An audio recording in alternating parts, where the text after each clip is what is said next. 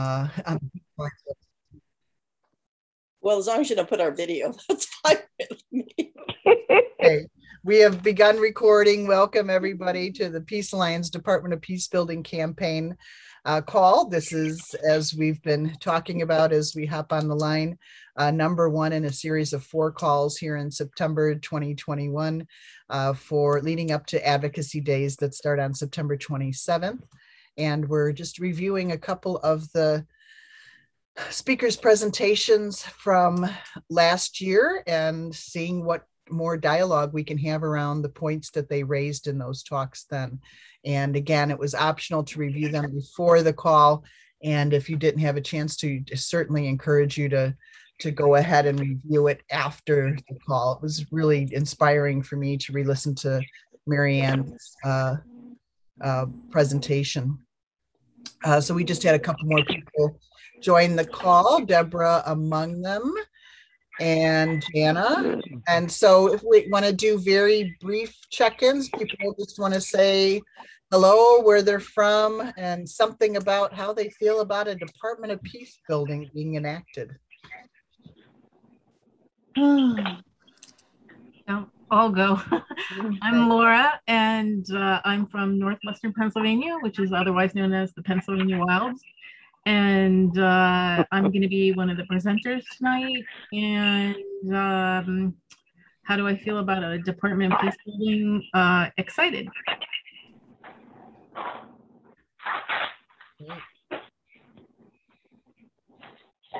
Okay, Kendra, would you like to go next?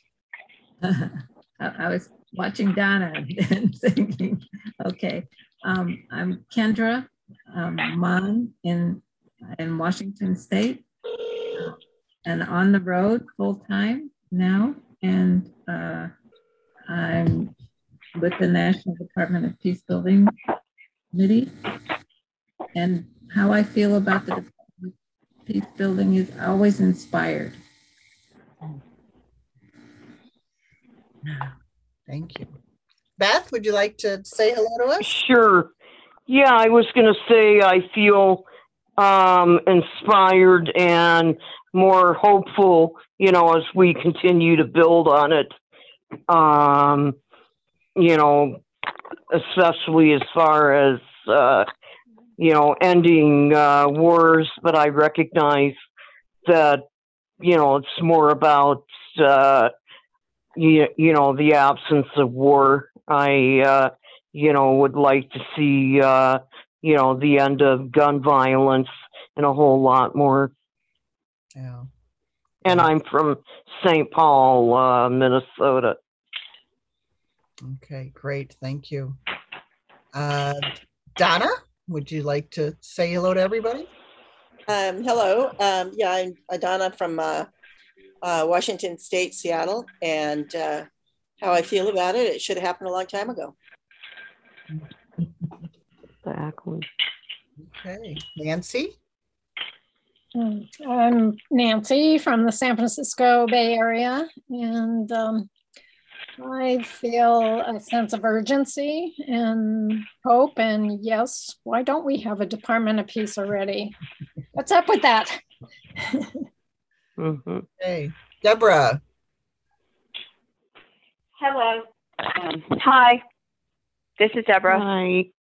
I won't be able to participate much tonight, but um, I'm glad to be on the call and um, learning how sometimes we need to be in a protective space and um, try to be as peaceful as possible, but sometimes that, you know, how to get from a protective to a peace building place and still be protective is hard to to know and hard to balance. And so anyway, um, that's where I'm coming from, and I'm probably going to have to mute myself now. So, and hi to everyone. Thanks. I'm glad you could join us, Deborah. Jana. Hello, everyone. Sorry, I'm late. Okay. Hi, Fernando. Jana's saying hello, and then we'll go to you, Fernando. Hello. Oh, hi. Yeah. Mm. Uh, yeah, we're going to have a Department of Peace Building, and I think it's time.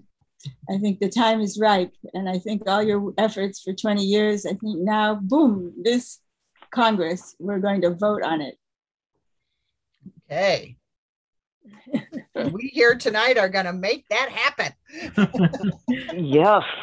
Yes, yes, So. Fernando, you weren't here at the introduction of, of our introduction. So just say hello where you're from and, and how would you feel about a Department of Peace being enacted? Well, I'm, uh, my name is Fernando. I'm in Georgia. I've been here in Georgia for 30 years and I'm with the DOP for the last, since last, what, this October, something like that. So uh, I'm very excited to, with the Department of Peace. I think we have a lot of options and chances this time with the president pulling out of this war that we've been participating for 20 years and sacrificing life for and money for no positive outcome at all uh, to the to the best interest of the country, not to the peace. So I'm excited. I'm looking forward to something to happen. Great. And I'll just say I'm Karen Johnson from Chicagoland area. And when I think of the day that a Department of Peace is enacted, I, I just feel relieved and uh, and joyful in advance. hmm So thank you all. Uh, would we like to do a connection exercise before we get into the program? Anyone want to volunteer to lead us in connection? It's one of our traditions here for people who haven't been on a call for a while. Can you explain what that means? Yeah, it's it's um, we base it uh, off of uh, the connection practice by Rita Marie Johnson, and we had an abbreviated workshop with one of her trainers. Uh, but it's essentially getting in touch with our heart space and connecting with the people in the room, um, just to to be in a um, more peaceful state as we connect with each other and, and do the work of peace building uh, on each of the calls. All right. Well, if no one else wants to do it, I will lead us. Yeah. All right. So obviously, when when uh, Rita Marie's trainers do this, it's it's a weekend workshop, and so we've just abbreviated things over time and and kind of um, used not exactly her process, but pieces from it and and in the moment. So we usually start out with just a few sh- long, deep breaths. So slow breathing in. Deep, feel it in our belly and in our heart, and breathing out.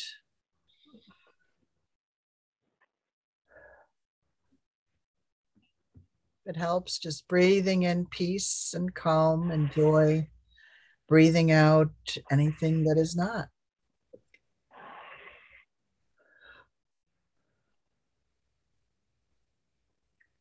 you know, hold in your mind's eye and also in your heart space something that brings you deep joy and comfort. An experience, a grandchild, a place in nature.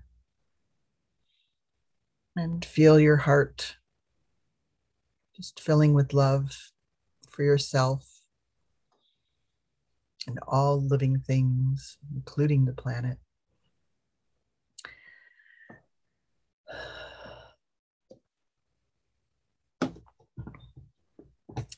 Feeling the presence of our feet on the floor or wherever they are. Letting go of whatever we're dealing with during the day that we can to be more fully present here on the call with each other tonight as we focus an hour of our time toward the Department of Peace Building campaign and moving forward with its enactment. Yeah, we welcome Roman to the call who came on during our practice. Yeah.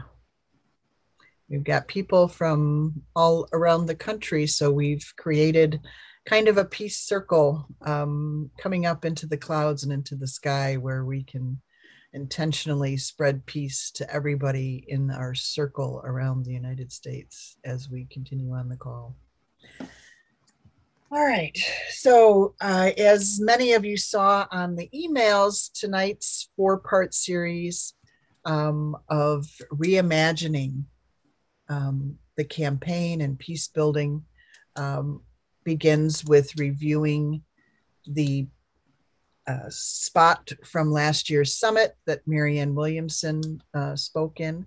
And we included the link ahead of time, but again, it was optional whether you had a chance to, to re listen um, to what Marianne had to say to us last year. And you certainly are encouraged, if you haven't already, to, to go ahead and find that link on the email. It uh, gives you the time marker on there so you could just listen to that 20 minutes if you like or listen to the whole segment um, but laura and i have prepared a few notes and for those who remember uh, the call or the session or uh, are inspired by something that we bring forth from what she shared with us last year then we'll have a discussion and, and talk about um, those points or you can add points that stuck out for you if you listened to the call recently or uh, something we say reminds you of something she said last year for those with photographic memories on the call. right. Uh, so Laura's going to uh, start this off and we're just going to talk for, you know, two to five minutes a piece to kind of bring some points forward. And then we want to mainly have a, a discussion and then we'll end with some uh, information about advocacy days, see what people are have questions about or would like to know, or or just do a quick overview. Okay, Laura, did I forget anything, or Nancy, anything else we want to say right at the beginning of the call that I I didn't include? Um, I think just if we have time, we'll do a little bit on uh, advocacy days, uh, congressional meetings at the end. Okay, great. Laura. Okay. So I'll kick things off here. We're uh, again just focusing on Marianne Williamson's uh, presentation that she did last year for the 2020 Advocacy Days. And uh, if you haven't uh, reviewed her presentation, uh, as Karen said, there is a link, and I think you have to forward to about the 50 second, uh, 52 minute mark. That's 52 minutes and 45 seconds uh, to get into where Marianne starts speaking. But we're framing all of this within the context of how can we reimagine peace in our government and expanding to what it would mean to actually have a cabinet level Department of Peace. So that's kind of the bigger context. And then again, focusing on Marianne's presentation and how she sees that. So I had three takeaways after I listened to the presentation. I did listen to it last year and I found listening to it this year again was very fascinating. Taking notes on it this year, I think I uh, was able to, um, you know, just be more present to what she was saying and all of the amazing points she made. But I, I had three main takeaways. Uh, the first takeaway was her point about uh, the importance of having a grassroots movement for this and how to empower that, build and empower that grassroots movement. So she made a lot of good points about um, how uh, change that we're talking about when you're talking about a, a building a culture of peace, the change really has to be systemic. And so it has to happen locally, statewide, nationally, um, building from kind of the bottom up. And that this change also really needs to happen as a shift in uh, people's hearts. So we're talking about a deep kind of soul level change where people can really embrace peace and want to ha- create a peaceful culture. Uh, Marianne uh, had a lot of great quotes. She quoted uh, Dr. Martin Luther King who and uh, she was talking about how King uh, said that the ultimate goal of the civil rights movement was to establish the beloved community. So I thought that was a great reference to King that, um, you know, there was the civil rights movement and all that was going on in that, but that the ultimate goal of all of that, as he saw it, was about creating the beloved community. And she also talked about um, Dr. King in the context of Gandhi and how um, Dr. King's principles of nonviolence were handed down from Gandhi so that there was kind of a lineage created. And that both King and Gandhi emphasized that the change was needed in people's hearts and souls to bring about a systemic cultural change. Uh, Marianne talked about the importance of cult cultivating compassion for the pain and suffering of others. And she talked about how our institutional systems are fragile and breaking down. I think we can all see that um, with things like economic breakdowns, the pandemic, environmental chaos, food shortages, nuclear threats, all of those kinds of things are pointing to how fragile our institutional systems really are. And she talked about how uh, she had a great quote. She said, Sickness is the absence of health. And she said, We need to get rid of this, rid of the deeper root causes of our problems. And we need a political healing at this deep causal level. So I thought those were all good points that she made about the importance of a grassroots movement and an, and an empowered grassroots movement in order to bring about something like a US Department of Peace building. The second main point that she talked about was uh, how our current political system is in a breakdown. Uh, she talked about what's wrong with our current politics and political priorities. These include an emphasis on corporate profits, uh, she talked about how we organize our societies based on economic rather than humanitarian principles. And she talked about how a US president is supposed to provide moral leadership. And oftentimes, especially in recent times, that has not always been the case.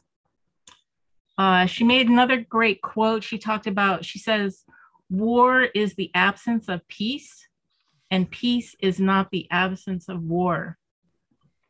So that's a really great quote to think about. War is the absence of peace. Peace is not the absence of war.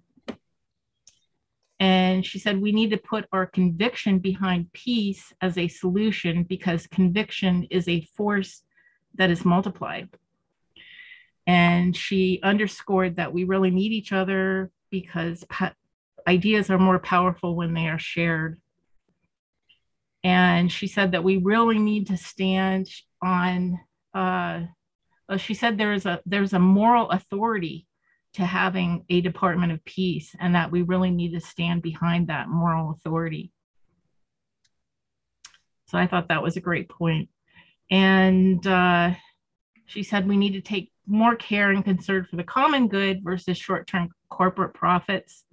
I think we can all see that. She talked about how the US Department of Peace, this was, la- or the Defense Department last year, the, the budget for the De- Department of Defense was $760 billion. I think it was almost a trillion dollars this year. And she compared that to the budget for the State Department, which is only $40 billion last year. So you can see where our financial resources are going much more toward war than diplomacy. Uh, the third main point that she made was that we need to develop a 21st century mindset in order to reimagine peace in our government.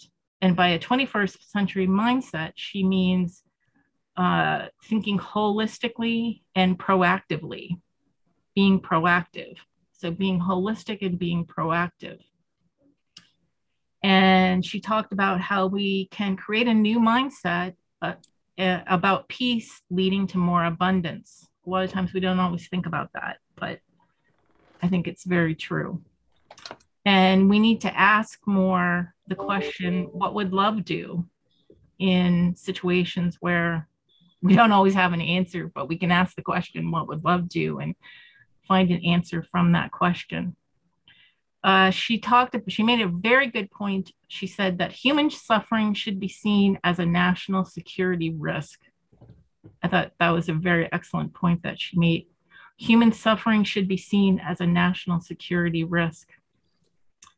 Uh, she talked about the importance of having a peace academy, which is part of the legislation for a Department of Peace Building, and educating people in the ways of peace. And she talked uh, about needing members of Congress to really take up the bill and bring it to the floor of Congress to be voted on and passed. And finally, she said the key political question should be what would help people to thrive. And that if we could think more in those terms and get our politicians to think more in those terms, we would have maybe a better outcome with the bill. What would help people to thrive?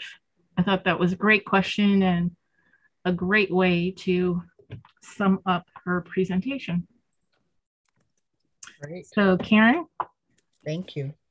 Yeah, and when Laura and I touched base, we we did have some of the same points that struck us, um, and and maybe a little bit different um, context and so forth. So I'm not going to repeat um, uh, what Laura said, but there might add a little bit of emphasis here and there.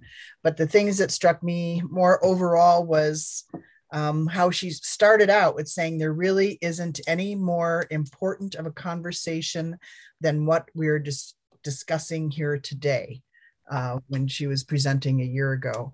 And uh, I know we've had other people talk, except Azim Khamisa, who we're going to focus on next week, saying nothing is more important, nothing is more important um, at the end of his talk at one of our, our conferences. So I just want to remind people, um, uh, including myself, of the importance of this work as we're bringing this uh, into the consciousness of more and more Americans and people around the globe with the Global Alliance that this is a very important conversation to be having uh, in more and more places. And she referenced having uh, this conversation in different rooms and so forth. So that's what I'm kind of looking at is how do we expand these conversations, uh, you know, among peace groups, but among people that don't have access to the kind of information that a lot of the people that we talk to in peace, different kinds of peace and nonviolence groups that haven't really been exposed to as much information as we have. So how do we bring this forth and expand this and contribute toward the consciousness uh, believing this is a no-brainer someday. So again, the uh, the goal of the civil rights movement struck me again as well to establish the beloved community. And we here with the National Department of Peace Building Committee, uh, as part of the campaign, have explored that behind the scenes a bit. How do we communicate within the committee uh, first as creating the beloved community together. And then within the campaign calls and how we conduct ourselves with people in the campaign and people that we collaborate with and so forth. So um, just as in the early days with the peace alliance uh, we had the commitment of being the peace we wish to see in the world as we're advocating for this department that would uh, institutionalize peace building and make it a priority in our government it's uh, sometimes easier said than done. And how do we explore that from time to time? And what kind of trainings and explorations do we do along the way? It's both an individual and a collective journey. And uh, so just celebrating that and that. Uh, you know, certainly the Peace Alliance isn't the only organization. Uh, so many organizations are continuing that evolution into the beloved community. And we are standing on the shoulders of the civil rights leaders and bringing this out in, in many ways as possible in, in the uh, community. so the other thing is um, she talked about, and, and Laura touched on this too, is, um, you know, relating to the conviction, but earlier on in the talk, she talked about what happened inside the hearts of so many people in recent years that um, hatred and bigotry was able to be harvested for political power. And she just asked that question. She didn't answer it, but she also talked about um, and and what about the people who don't have that hatred and bigotry in their heart? Were some of us being a bit complacent? So to me, it, it's like saying, uh, again, we need to up our conviction level, uh, and that um, sometimes people that are um, lost in hatred have more conviction than those of us that are trying to to love peace into expansion and existence and so forth so really again looking at what is our conviction toward peace building and advocating for a department of peace building uh, another uh, four uh, sociological statistics that she brought up, and, and these touched Laura as well. And, and uh, I'm bringing these forth that I hadn't heard before her talk and uh, she presented them as they're they're well established.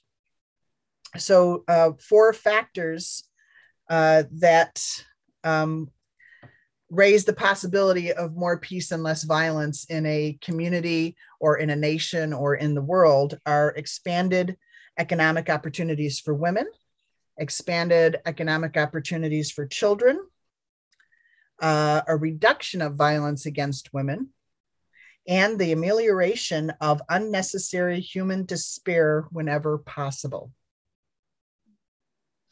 And that's where she's talked about early on in the campaign. And, and again, that Laura brought up is that large groups of desperate people are a security risk.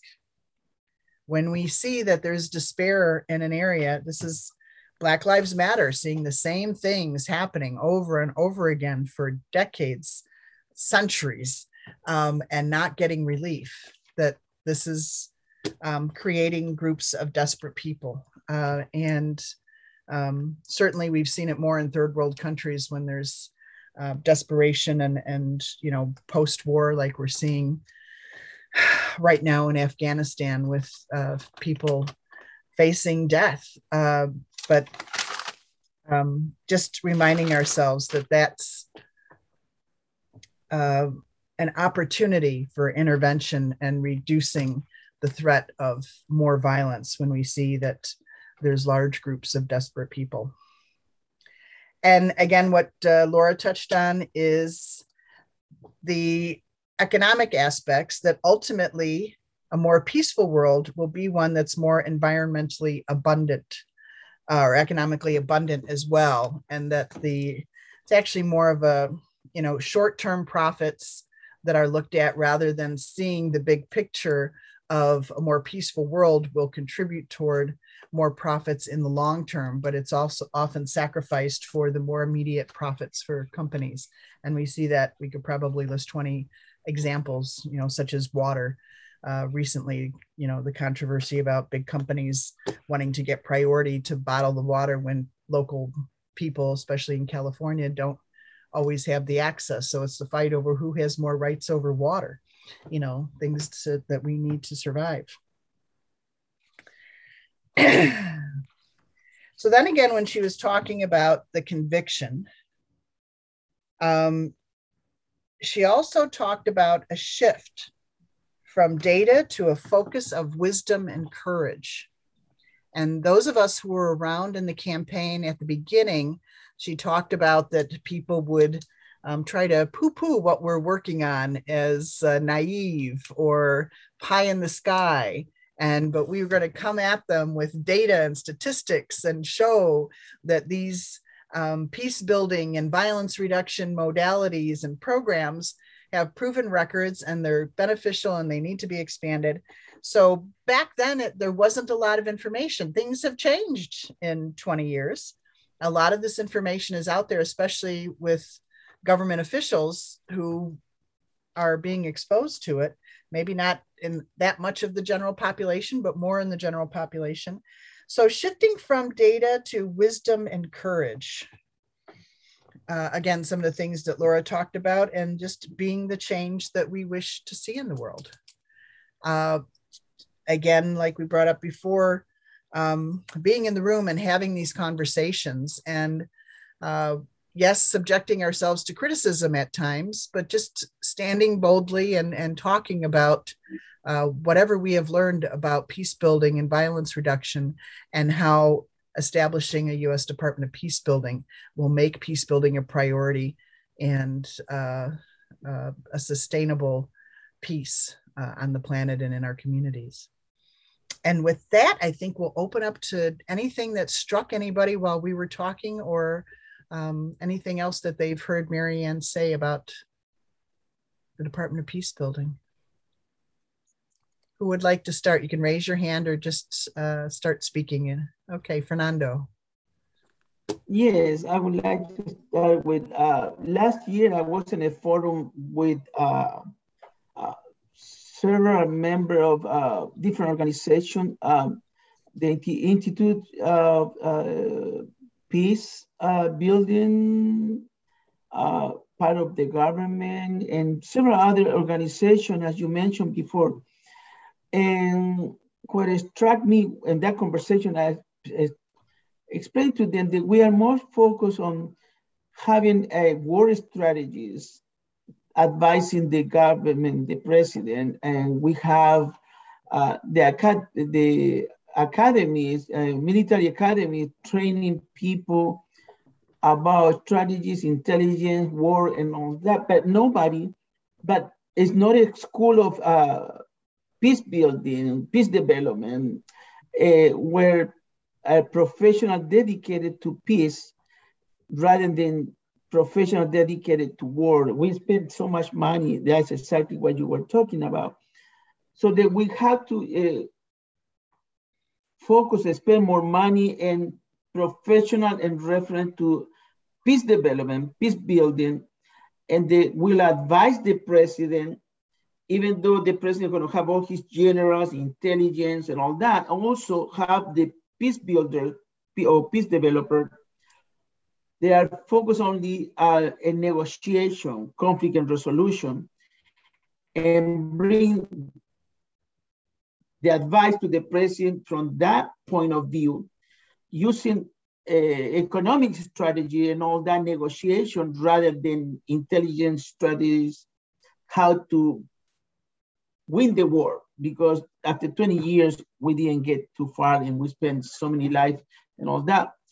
And in that conversation, we were talking about bringing or integrate in the Peace Academy, the peace development, I mean, the uh, military academy to integrate peace development and peace building as a part of the conflict and resolution strategies. So if we can get into the, uh, that mentality, change the culture, so the president can have both sides and and war should always be the last resort.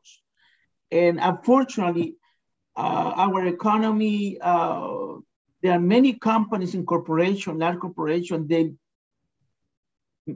enrich themselves due to war. The, the gun manufacturer, the contractor that they're bringing, building and all that, they inflate the prices of whatever they are building and we spend billions and billions, up to trillions, building roads that don't last a year, building showers, and, and here will cost 20,000, they inflate, those contractors inflate the price for for 100,000 for a shower. I'm talking with base here because I have a brother who was a contractor working in Iraq for four years inflating prices and, and all that. I mean, I'm I'm witness of that. So uh, I think uh, we need to keep pushing that we had to change the culture, the culture in the uh, military academy, that we had to invest on peace building, development, and use those schools that we have, like, uh, you know, academies that they are teaching peace building. So that's what I, my take out from last for the forum last year, and I wanted to share that to to our committee here. Thank you, thank you. Yeah, Marianne did bring up the the Peace Academy and the need for that, and for people to have a choice about how they would like to uh, dedicate their life to service in the to the United States and and not have it just be um, military, but to to de- dedicate to peace building. Thank you. Yes, Roman. Yeah, I think Fernando uh, made a key point as far as uh, why we still have a war economy or we're concentrated on war. There's a lot of profit. There's so much money being made. You saw that in the, uh, the administration of Bush and so forth. These contractors are bleeding us dry in a way and bleeding the world in the process. But I'm wondering why, uh, is there a possibility of linking up with other national groups that are compatible with uh, our goals? I always thought that it would be a great thing if we got the uh, a lot of the black movements into this involved, because I, I just read a statistic recently, and I think Al Sharpton has said this too, that basically, uh, what about the black homicides that occur on a daily basis? I think police kill a black individual maybe once every two days in this country. Every day there's 24 black homicides and 106, I think, uh, injuries due to gun violence. So the gun violence people would be would be somebody I think we should link up to, and also somebody you mentioned domestic violence. Peace. If we have a peaceful society, it, it hits a lot of things, and and it hits a lot of uh, structural racism and the discrepancy in the in, how people are treated in this country, because a peaceful society is a just society. Yeah, and so and then there's William Barber who does a poor people's campaign. Let's bring, let's try to bring peace everywhere. And I, I think uh, it, it's, it's an overriding concept that, that can, uh, that, that can change our society if we ever get it together. Yeah, I agree. I agree. And we've had conversations and continue conversations on how do we connect with our organizations and what we do and and about the planet um, you know, so there are undersecretaries in the bill for those areas and more about our society um, and looking for, you know, the next opportunity for advancement for more peace. Yeah. And whatever happened to the Quakers? You know, I, I'm 73 years old now, and the Quakers are such a vital part of the Viet, anti-Vietnam War movement. You would think this be, this would be right up their alley, but I don't know if I don't know how significant force they are now in in our society at this point in time. Yeah. Yeah, interestingly enough, uh, they were not for a Department of Peace building. They did not agree with the strategy. um, and I don't know if that has changed. It sounded to me like it was a couple of key individuals there that uh, um, were not going to reconsider that. So, yeah, there, that's disappointing their strategy uh, focuses more on foreign policy. And um, so we, we never quite understood how they didn't see that most of our bill was relating to domestic uh, violence prevention. But they do have a strong lobbying, F, what is it, FCNL is a very strong yeah. lobbying group in uh, Washington, the Friends, Friends Committee. Yeah. Mm-hmm and it, it, may be interesting to reconnect since the rewrite of the bill, you know, four, six years ago, where it's more of cooperation and collaboration rather than overseeing. I, I presented at a Quaker group, um, you know, early on in the campaign and had very strong reactions from a couple of people in the group, uh, mostly um, seeing it as naive that uh, the people in the Washington culture would uh, see the bill as anything but naive uh, in the way that it was structured and and overseeing other departments and things. So, but that, not in those words, but in other expressions, uh, was a concern for the Uni- United States Institute of Peace and other um, entities. So that is not no longer the main structure of the bill. Yeah. Yes, Nancy. Um, so I, I thought it, it, was interesting that you picked out um, Marianne saying we should now focus on uh, ad- advocating with wisdom and courage. And um, I have no answers, but I'd love to explore that. What does that mean? What what do people think that means? Yeah, I was hoping somebody would bring it up because I don't know. but I think that's an interesting conversation to have. I'm, s- I'm sorry, can you just kind of repeat that real quick, like the core of what you just said? What Marianne, uh, one of her statements that we should move from focusing on data to advocating with wisdom and courage. And so I'm just pondering, what does that mean? Practically Yeah. speaking, what does that mean? What Uh, what should we be doing?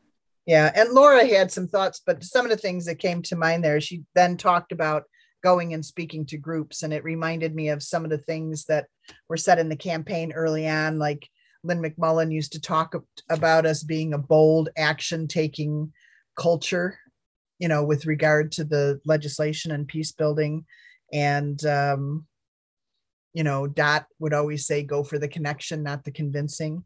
So I think it's more about, you know, going forth with wisdom and courage from the heart space, you know, like she's saying about being compassionate for people who are suffering, um, you know, bringing uh, that kind of energy uh, with wisdom and courage to people that don't know about this or don't know about it in a way that we know about it.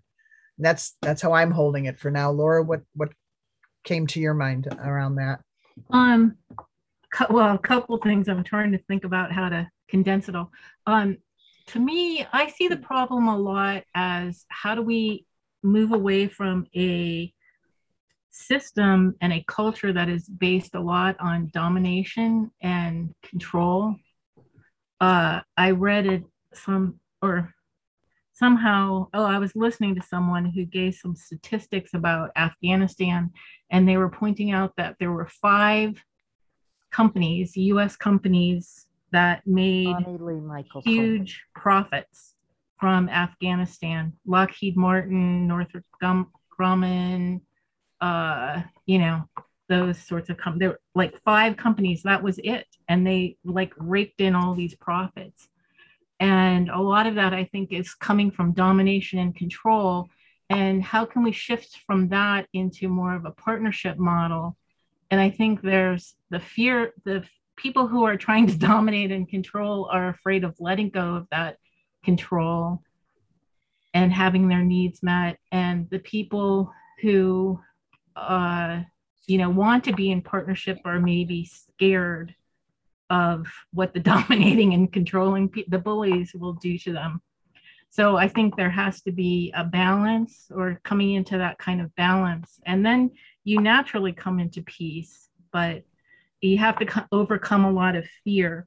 So I was just going to read, I'm trying to be careful of the time, but um, I actually through, I have a online business where we sell uh, material that helps people develop a mindset of a of a global leadership and balance of, of a global leader and balance is a big part of that.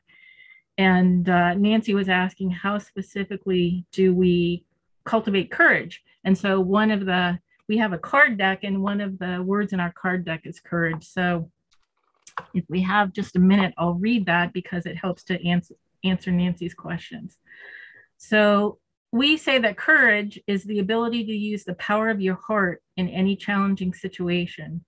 Courage allows you to face and defeat fear. Courage helps you to grow through failure. Courage makes you comfortable with success. Uh, your heart is the center of enormous magnetic energy. Your heart can orchestrate a complex flow of activity that goes beyond the comprehension of your mind. The more you open your heart, the more courage you possess. The degree of courage you have determines the expansiveness of your life. Perhaps you only see part of a problem, but your heart can ha- make you exponentially more aware of the totality of a situation. Courage gifts you with extraordinary insights and resolve. As a result, you act in easy and natural ways to move through both internal and external challenges and obstructions. So that's a little bit about courage. So, how can we open our hearts more and maybe overcome fears that we have and help the dominating and controlling people overcome the fears that we have and come into more balance? Do you have something on wisdom? Do, uh, no, other than that, we say our whole, all of our cards are comprehensive of wisdom, but we say that wins- wisdom is about insight. So it's going beyond data and information and knowledge and coming more into stillness and what are the insights that arise from that using your intuition more Yeah. So maybe, emotional intelligence I think Jana, a Janet, Janet had something too. What Yeah. cards are these? oh through uh, i have an online business and we have a we sell one of the things we sell is a deck of wisdom cards and it helps people to develop as global leaders so how can you be a uh, you know develop kind of universal leadership I see. That's Can you put your link in the chat? yep Okay, great. 16 guidelines also has cards. The cards are very simple. They're just the, the 16 guidelines. And one of them is courage, and I put the challenge for courage from this book. It's the F, FDCW. I don't know if you know it.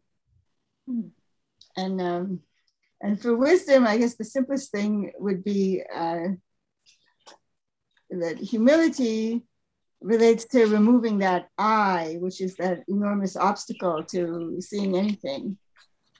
So I'll, I'll stick the, if we don't run out of time, I'll stick the humility challenge in here too. okay, great. And As you're putting that link in there, Nancy, do you want to talk?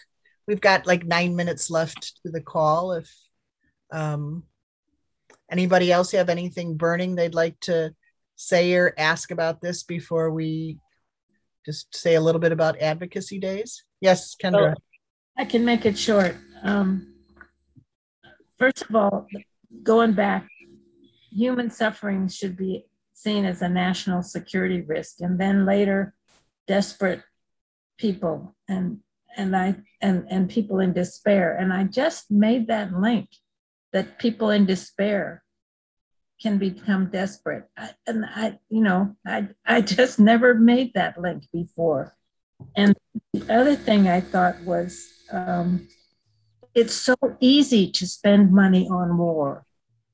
It's there. There are all these contractors, and there are all these um, companies.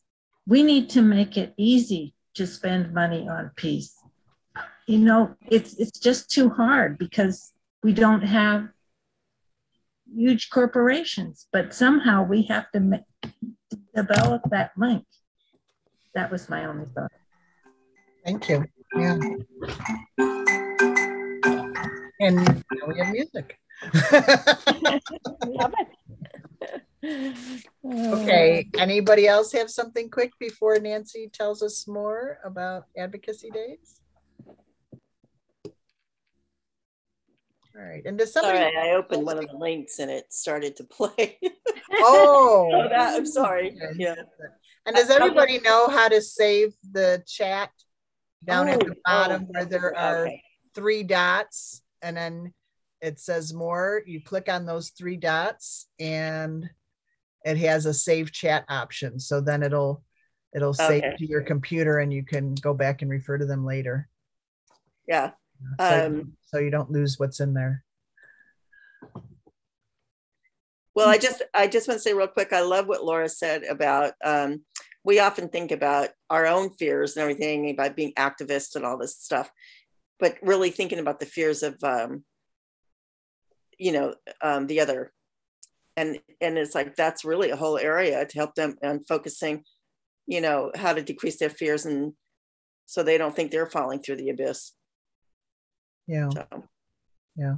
And and several years ago, and I don't know the name of the organization, I but I heard that there was a nonprofit that started that was already starting to do research on how do you retrofit um, companies that make uh, things for war, you know, like fighter jets and and things like that, because they're not going to do that research until they have to, and we're they're just going to keep making things that uh, as as long as it can be sold, but if we could think of ahead of time what else can they make um, and and different companies obviously there's a lot of different things that are made and purchased by uh, the Defense Department or purchased for the Defense Department. So looking for giving them that information on how they um, do not become obsolete ahead of time. Yeah.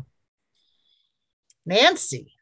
Yes. Take it away. Okay. Um, so I have some really good news. We have a new co-sponsor uh, who will be on the on the official bill probably by Friday. And this is a result of us trying to get a meeting um, with her Office for Advocacy Days.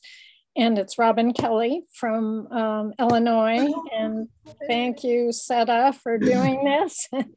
so um, if you're trying to set meetings, you know, you could tell them they don't have to meet with us if they sign on before that. um, so we have uh, we have about I don't know 25 meetings that we're hoping for. Uh, a lot of folks we're still waiting to hear back from. We have two confirmed meetings, one on the 27th of whatever month that is, September at one o'clock Eastern time, and it's with actually Congresswoman Barbara Lee. And um, if you want to be part of that meeting, um, please email me and let me know that. Uh, so Nancy at peacealliance.org, and I'll put you on the list. And then the second meeting that's already confirmed is on Tuesday, the 28th at 1 p.m. Uh, with Representative Dwight Evans from Pennsylvania. And again, if you want to be part of that meeting or you know from somebody from Pennsylvania who does, please uh, email me um, and I'll pass that information on to Laura, uh, who's in charge of that of that call. And if you uh, hear from any of your folks, uh, let me know that the meetings have been confirmed. And uh, if you want to you know, if you want to schedule any meetings and you haven't already told me about that, um, that would be great to know also. So, because we're trying to coordinate the schedules and we can provide the Zoom link uh, for those meetings. Um, what else? What else? Uh, we're working on a legislation uh, sheet of uh, other peace related bills that we're endorsing, and Laura has done an excellent start on that. So we'll get that out for you to send to your uh, Congress people when it's done. And um, I just put it in the chat, I think, um, about where Yes, uh, um, Kelly O'Brien is thinking of sure uh, doing a video on why Because I'm also on a Zoom in the other ear.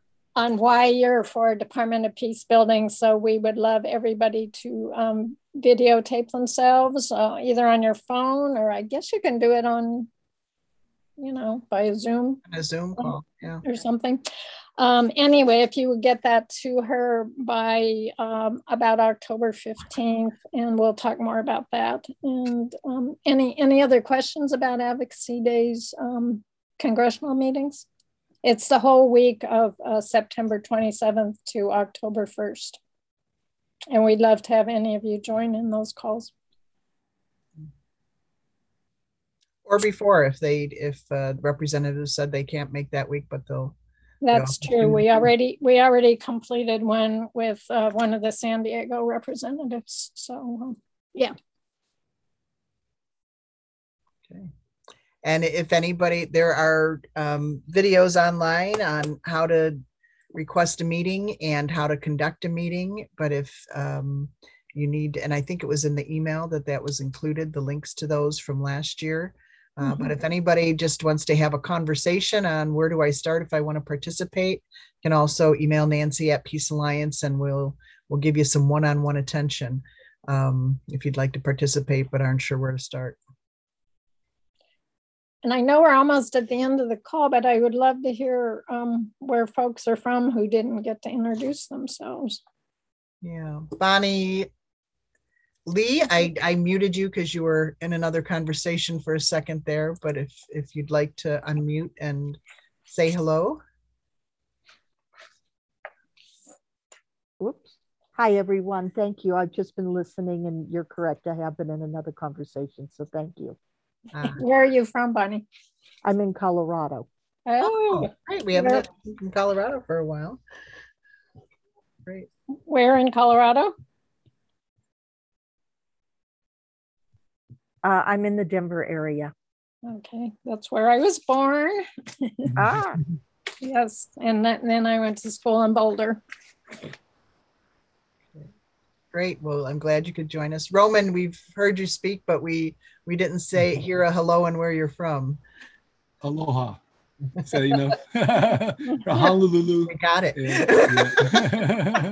yeah. Yeah. That's great. Is there anybody I missed? I, I think that's everybody that had to say hello and where they were from. Yeah. And and Jana uh, put the link for next week's call um, in the chat, so you can uh, access it. This is uh, relating to Azim Khamisa, and so you can access it through that or through our e-blast. Yeah. And Jana, thanks for putting links through there throughout the call. And everybody, again, you can save that chat and review the links um, more fully after the call. Uh, does anybody have a closing quote for us? Hmm. Well, I could pull something from my handy dandy basket of wisdom. Uh, this is a Lakota saying um, to go on a vision quest is to go into the presence of the great mystery. Hmm. Beautiful. Uh, that's sort of what I feel like we're doing here. All right. Thank you, everyone. Members of the Department of Peace Building Committee, if you could stay on after the call, but we're going to end the recording and end the call. And thank you all for joining. And remember, we've got uh, three more calls on Wednesdays in September. So we hope to have you join us for all of them.